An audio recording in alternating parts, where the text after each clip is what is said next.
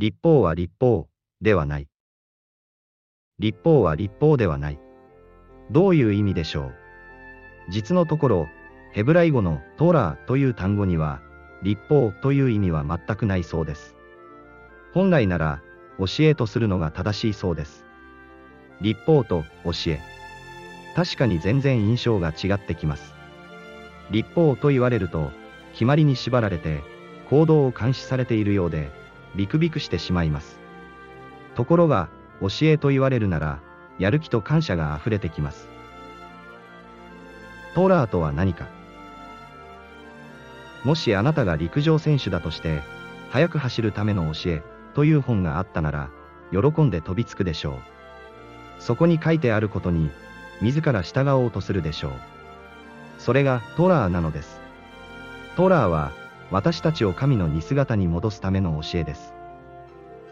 神は自分の形に人を創造された。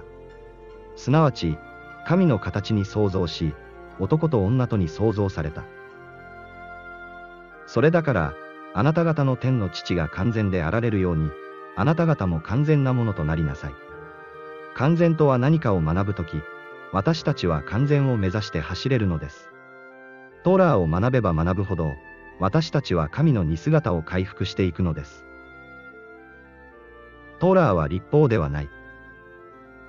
残念ながら、立法という言葉で浸透してしまいましたが、本来トラーには立法という意味はありません。言語の意味は、教えです。主はトラーが何を教えていると言っていますかイエスは言われた。心を尽くし、精神を尽くし、思いを尽くして、主なるあなたの神を愛せよ。これが一番大切な、第一の戒めである。第二もこれと同様である。自分を愛するようにあなたの隣人を愛せよ。これらの二つの戒めに、立法全体と預言者とがかかっている。トーラーの教えは、神を愛する方法と、人を愛する方法です。これは、立法なんかではありません。本来の私たちの姿を取り戻すための、教科書です。私たちを回復させるための、処方箋なのです。弟子たちの認識。弟子たちは何と言っているでしょう。立法の全体は、自分を愛するように、あなたの隣人を愛せよ、というこの一句に尽きるからである。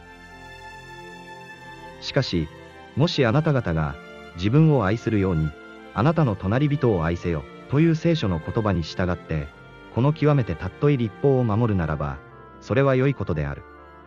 主と同じです。弟子たちは皆、この教えを愛しているのです。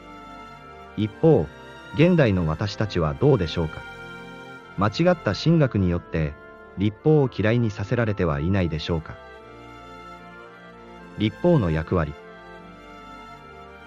立法の役割は何でしょう立法を守って義とされようとすること。これは間違いであると聖書は教えます。そこで、立法によっては神の見舞いに義とされるものは一人もないことが明らかである。なぜなら、信仰による義人は生きるからである。憎しみを起こすなら、それは殺人と同罪です。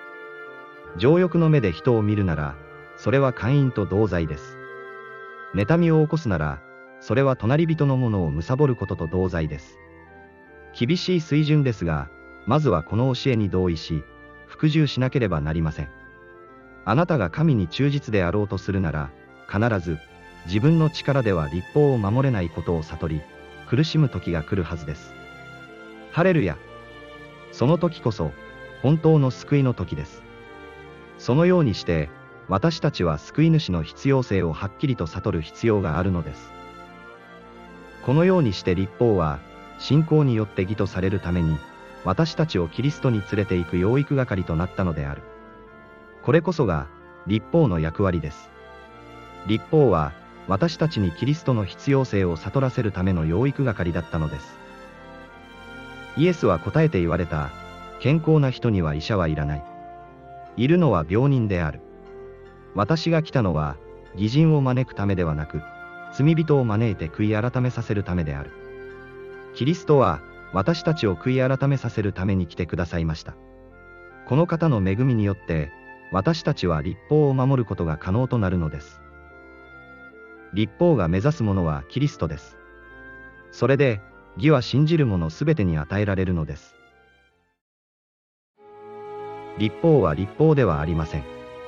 これは私たちを回復させるための教えです。陸上選手が速く走るための教えを恵みだと思うように、私たちも神の教えを恵みだと思えばいいのです。この教えに従って歩むなら、私たちからキリストの必要性がなくなることはありません。反対に、立法を無視して生きるなら、私たちはキリストを必要としなくなるでしょう。立法を守る人も、守らない人も、これだけは覚えてください。罪を犯している者は皆、立法に違反しています。罪とは立法に違反することです。あなた方が知っている通り、キリストは罪を取り除くために現れたのであり、この方のうちに罪はありません。キリストにとどまる者は誰も、罪を犯しません。罪を犯す者は誰も、キリストを見たこともなく、知ってもいません。